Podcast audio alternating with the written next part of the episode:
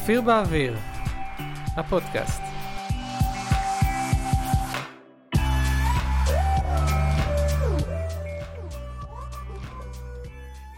שלום, אני אופיר מנחם. בפודקאסט הזה אני מדבר על דברים שיעזרו לכם לצאת לעולם ולהביא את היכולות שלכם לידי ביטוי. אז אחרי ששני הפרקים הקודמים היו על נושאים פנימיים יותר, פעם אנחנו עוברים לנושא מעשי יותר, על מציאת רעיון לעסק או מיזם כלשהו. אבל האמת שיש פה גם יותר רבדים ממה שזה נשמע. הקמה של עסק חדש או מיזם היא צעד משמעותי שדורש מאיתנו מחשבה מעמיקה על מנת למנוע מעצמנו אכזבות ומפח נפש, כישלונות, כאלה שיש להם במקרים מסוימים גם אה, השלכות אה, לא רק נפשיות אלא גם כספיות. יש הרבה ממדים ושיקולים שונים אה, להקמת עסק, אם זה כספיים, שיווקיים, כמו שאמרנו גם נפשיים, ואנחנו צריכים לקחת אותם בחשבון, בטח בשלב הראשון של מציאת הרעיון שרוצים להקים לעסק. אז בואו נתחיל.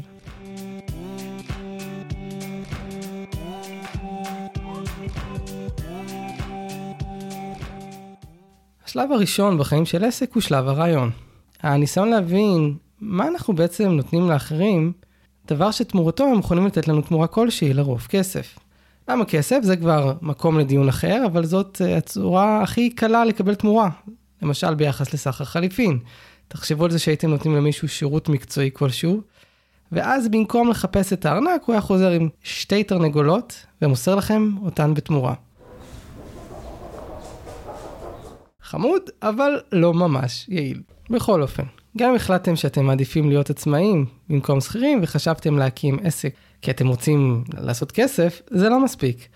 הסיבה לכך שכדי להצליח בתחום מסוים, אתם צריכים שיהיה לכם את הידע, תשוקה ועניין לעסוק באותו תחום. לגבי הידע זה פתיר, אפשר לרכוש ידע אה, בתחומים שאין לכם אה, בהם ידע או ניסיון. למשל, אתם רוצים להיות חשמלאים, אין לכם מושג בחשמל, אתם יכולים ללכת ללמוד את זה. זה כמובן נכון בעידן הנוכחי, שידע הופך להיות uh, הרבה יותר נגיש. לעומת זאת, התשוקה והעניין הם כבר משהו שהוא פחות בר שינוי. אם אין לכם את התשוקה לעשות משהו, יהיה לכם מאוד קשה למצוא את המוטיבציה להזיז את עצמכם. ניסיון לקדם פרויקטים שלא מעניינים אותנו, סוג של שקר עצמי. אנחנו מפחדים אולי להודות שאנחנו לא אוהבים או טובים במשהו. ובינינו גם אין סיבה, יש בעולם שלנו כל כך הרבה אפשרויות, שחבל להיתקע דווקא על משהו שלא באמת מתאים לנו. יש אנשים שהפכו אפילו תחומי עניין לא שגרתיים למקצוע. יש אפילו אנשים שמשתמשים בחול בצורה יצירתית כדי להתפרנס, אז למה שלא יהיה משהו שיכול להתאים לכם? אם תיכנסו גם לקישור, למאמר, תוכלו לראות uh, את הסרטון של ציורים בעזרת חול.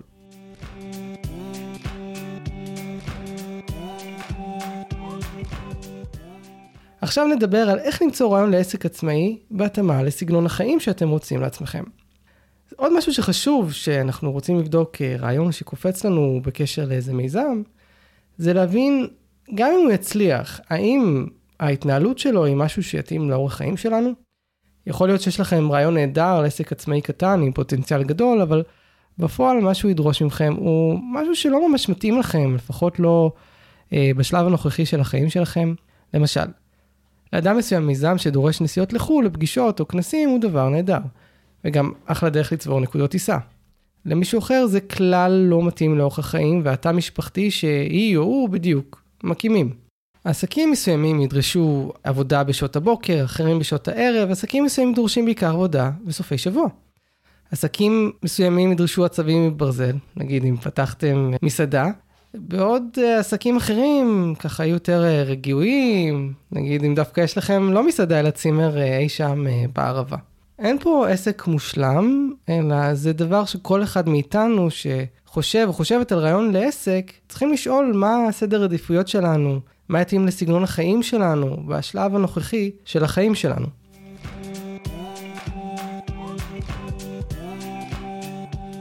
אז אחרי שדיברנו על התאמה לסגנון חיים, בואו נראה גם מה סוגי המוצרים והשירותים שאפשר להציע בעסק. כדי להתחיל לקבל רעיונות לעסק, כדאי גם בעצם להבין איזה דברים אפשריים, איזה שירותים ומוצרים קיימים. יש שני סוגים קלאסיים של מוצרים שאפשר לספק, ועוד מוצר אה, או שירות נקרא לזה חדש יותר, ככה אני חילקתי אותם לשלושה. אז הראשון זה מוצר פיזי, עכשיו שאני מקליט את הפרק הזה, אני משתמש במיקרופון ומחשב, מוצרים מוחשיים שאפשר לגעת בהם. אז אתם גם חושבים עכשיו שאם תרצו למכור מוצר פיזי, אתם צריכים גם לתכנן ואולי אפילו לייצר אותו, אבל אה, זה לא באמת חובה. בעולם שלנו היום, כדי למכור מוצר פיזי, לא צריך אה, לייצר אותו, אתם יכולים לתת למישהו אחר לעשות את זה, והוא אפילו יעשה את זה בשמחה וששון, במיוחד אם תשלמו לו תשלום נאה. זה בדיוק מה שמכולות, חנויות טלפונים, חנויות נעליים, כמעט כל חנות שמוכרת מוצר לצרכנים עושה. מצד שני, במקרים מסוימים כן כדאי לייצר ולתכנן את המוצר הפיזי בעצמנו. זה נכון למצבים בהם הרעיון שיש לנו מתמקד במוצר ייחודי שלא קיים בשוק, או כן מוצר שקיים בשוק, אבל יש בו סגנון מיוחד, שמיוחד לנו. למשל, אם אתם יוצרים נגרות אקולוגית בעבודת יד, המהות של המוצר קצת ילך לאיבוד כשצ'אנג לי שגר בג'אוג'ו צ'ינג בסין, כן, יש איזו עיר כזאת, אם ביטאתי נכון, הוא ייצר לכם את המוצר. אני לא אומר שצ'אנג לי והמפעל שהוא עובד בו לא נחמדים או מקצועיים, הם פשוט לא אתם, וזה מאוד משמעותי. האופציה השנייה היא שירות. מכירת שירות זה בעצם מכירת הזמן, הידע והיכולות שלכם כדי לעזור לאנשים וארגונים. למשל, אם למדתם וצברתם ניסיון רב באבטחת תוכנה, השירות שתוכלו למכור באופן לא מפתיע הוא יהיה ייעוץ באבטחת תוכנה. זה בעצם נכון לכל תחומי הייעוץ למיניהם. גם מישהו שיושב ומקשיב לבעיות האישיות שלכם בצורה מקצועית נותן לכם בעצם שירות. הוא מנצל את הזמן והידע שלו, אה, בנפש האדם במקרה הזה, כדי לעזור ולפתור לכם קושי שיש לכם. יש גם שירותים שמשלימים למוצרים פיזיים, למשל, שליח שמעביר מוצר פיזי ממקום למקום בעצם נותן שירות. זה גם אפילו נקרא ככה, לא? שירות שליחויות. מה שמשותף לכל סוגי השירות זאת העובדה שלא מדובר במוצר אה, מוחשי שאפשר לגעת בו, אבל כן מדובר בדבר שיש בו צורך בחברה כלכלית מודרנית. למעשה, אחד הדברים שרואים כשבאים לבחון כלכלות של מדינות מפותחות, רואים שמגזר השירותים הוא יותר גדול ככל שהמדינה יותר מפותחת, על חשבון המגזרים הוותיקים יותר של חקלאות ותעשייה. בצורה פשטנית קצת אפשר להגיד שזה רומז על חברת שפע שיש בה צורך בדברים שמעבר לצרכים בסיסיים. למרות שלא חסר גם מוצרים פיזיים שהם מוצרי מותרות כמובן. עוד מאפיין של שירותים ביחס למוצרים הוא זמן. שירות לכאורה מוגבל בזמן שיש לנותן השירות. אם למשל אני מייעץ, אני יכול בכל רגע להיות רק בפגישה אחת. עם זאת, אפשר לשכפל את הידע שלנו גם לאחרים. למשל, חברות ייעוץ לקחו את הידע של המייסדים, ושכפלו אותו לעובדים שלהם, שבתורם משתמשים בו על מנת לעזור ללקוחות רבים יותר. עכשיו נדבר על הסוג השלישי, מוצר דיגיטלי. אז כמו שאמרנו, יש חלוקה נפוצה של עסקים שמספקים מוצר או שירות. אני חושב שמהשנים האחרונות אפשר בהחלט להוסיף מוצרים דיגיטליים כסוג של מוצר או שירות בפני עצמו. אז מה זה מוצר דיגיטלי?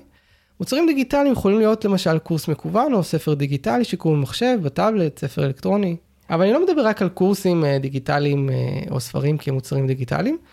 מוצר דיגיטלי יכול להיות מערכת שבונים ונגישים להם בצורה מקוונת, כמו תוכנה להוצאת חשבוניות, אפליקציה לתיאום פגישות או שירותים uh, לשליחת מיילים. מוצרים דיגיטליים משלבים למעשה חלק מהמאפיינים של מוצרים ושירותים. מצד אחד יש להם סוג של קיום פיזי, אנחנו יכולים לקבל את המוצר uh, הדיגיטלי על דיסק או קובץ, בדומה למוצר פיזי אפשר uh, ליצור איזשהו שכפול שלו. עם זאת, המהות של המוצר הוא לאו דווקא הדרך שאנחנו מאחסנים אותו, אלא הידע או היכולת או המערכת שבנויה ממנו. זה שונה למשל מנעליים שהם מוצר פיזי שהמהות של הנעליים זה חפץ שעוזר לנו ללכת. זה תואם את המוצר הפיזי עצמו. מצד שני, מוצר דיגיטלי הוא גם סוג של שירות. אנחנו מוכרים את הידע שלנו, את היכולת שלנו לבנות מערכת לאחרים, תמורת אה, תשלום, כדי לעזור להם במשימה מסוימת, דומה לשירות. למעשה, אם אין לכם ידע או שירות למכור, המוצר הדיגיטלי הוא די חסר משמעות וערך. תחשבו על זה שאתם נתקלים בקורס לימוד שפה שמלא בשגיאות דקדוק. כמה תועלת תמצאו בו ואם בכלל אתם מוכנים לשלם עליו. אני מניח שזה יהיה בין כלום למעט מאוד.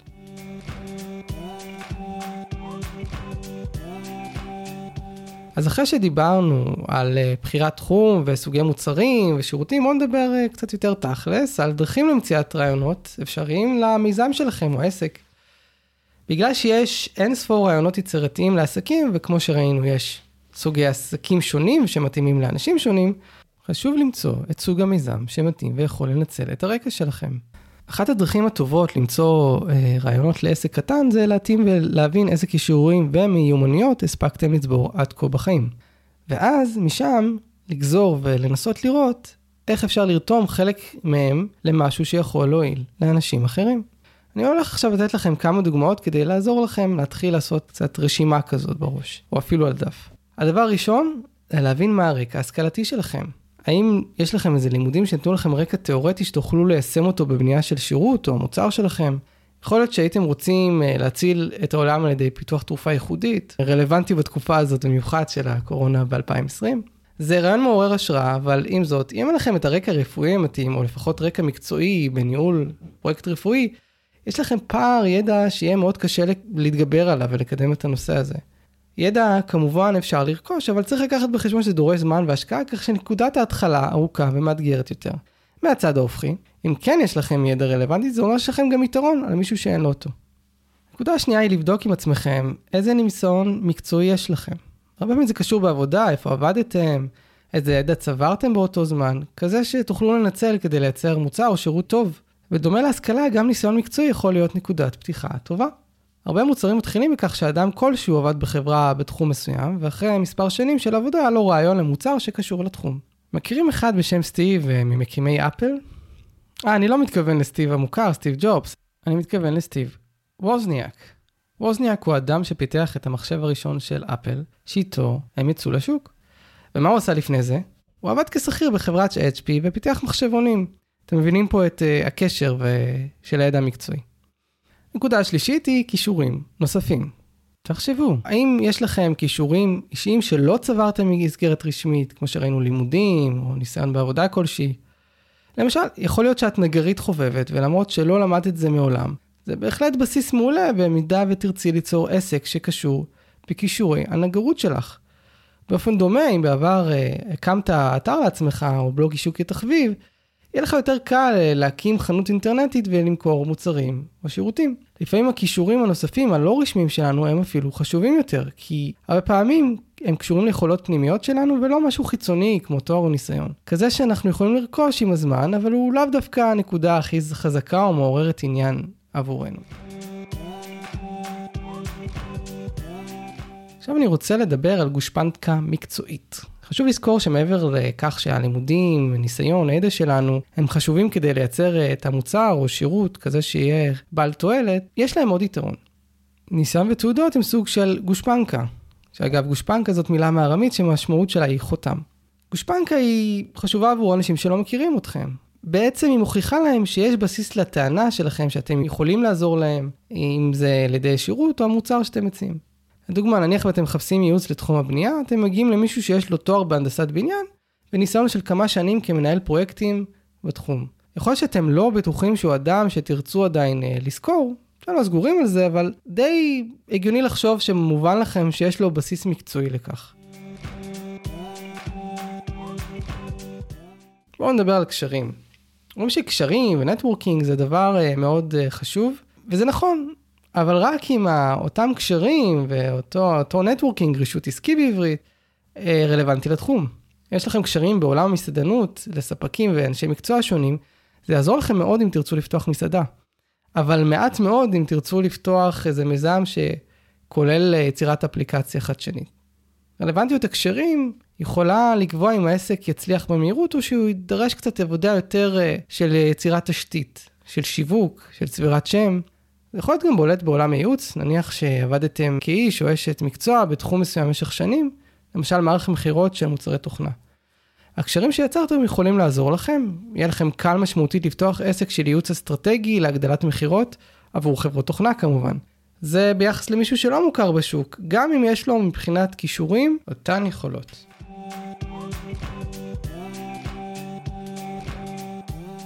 כשאנחנו יוצרים אה, מוצר או שירות חדש, מאוד מאוד חשוב למצוא גם ייחוד ויתרון.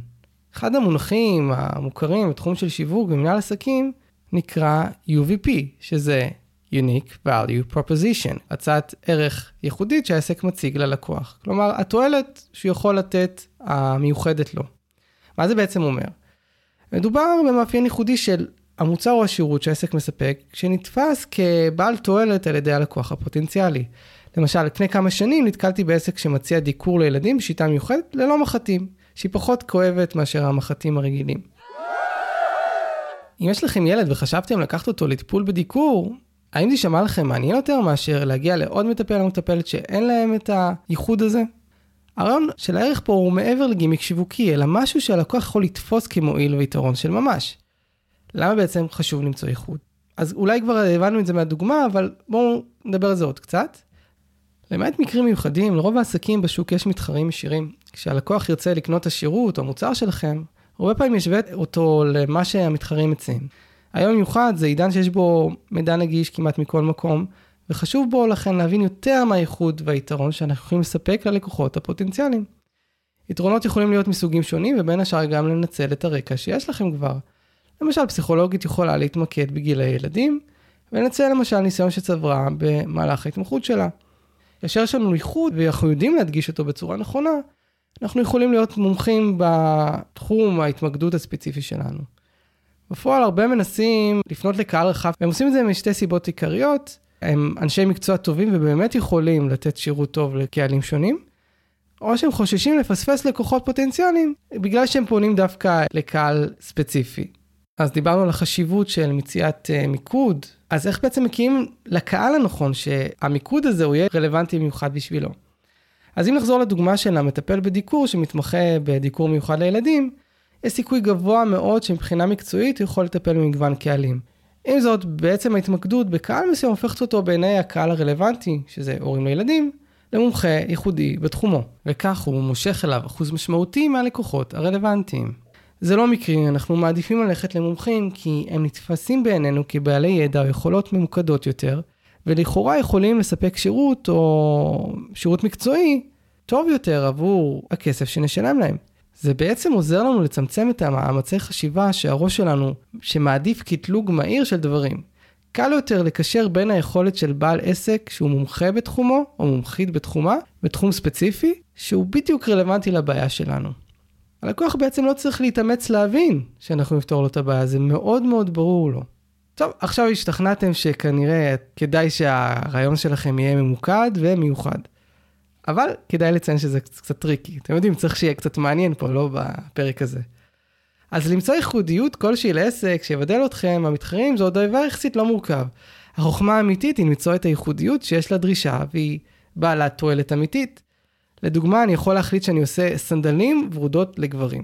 אמנם זה יכול לעורר שיח מעניין על צבעים ומגדר, אבל מבחינה עסקית זה יכול להתבטא בעיקר במחסן מלא סנדלים ורודים שאף אחד לא ממש רוצה.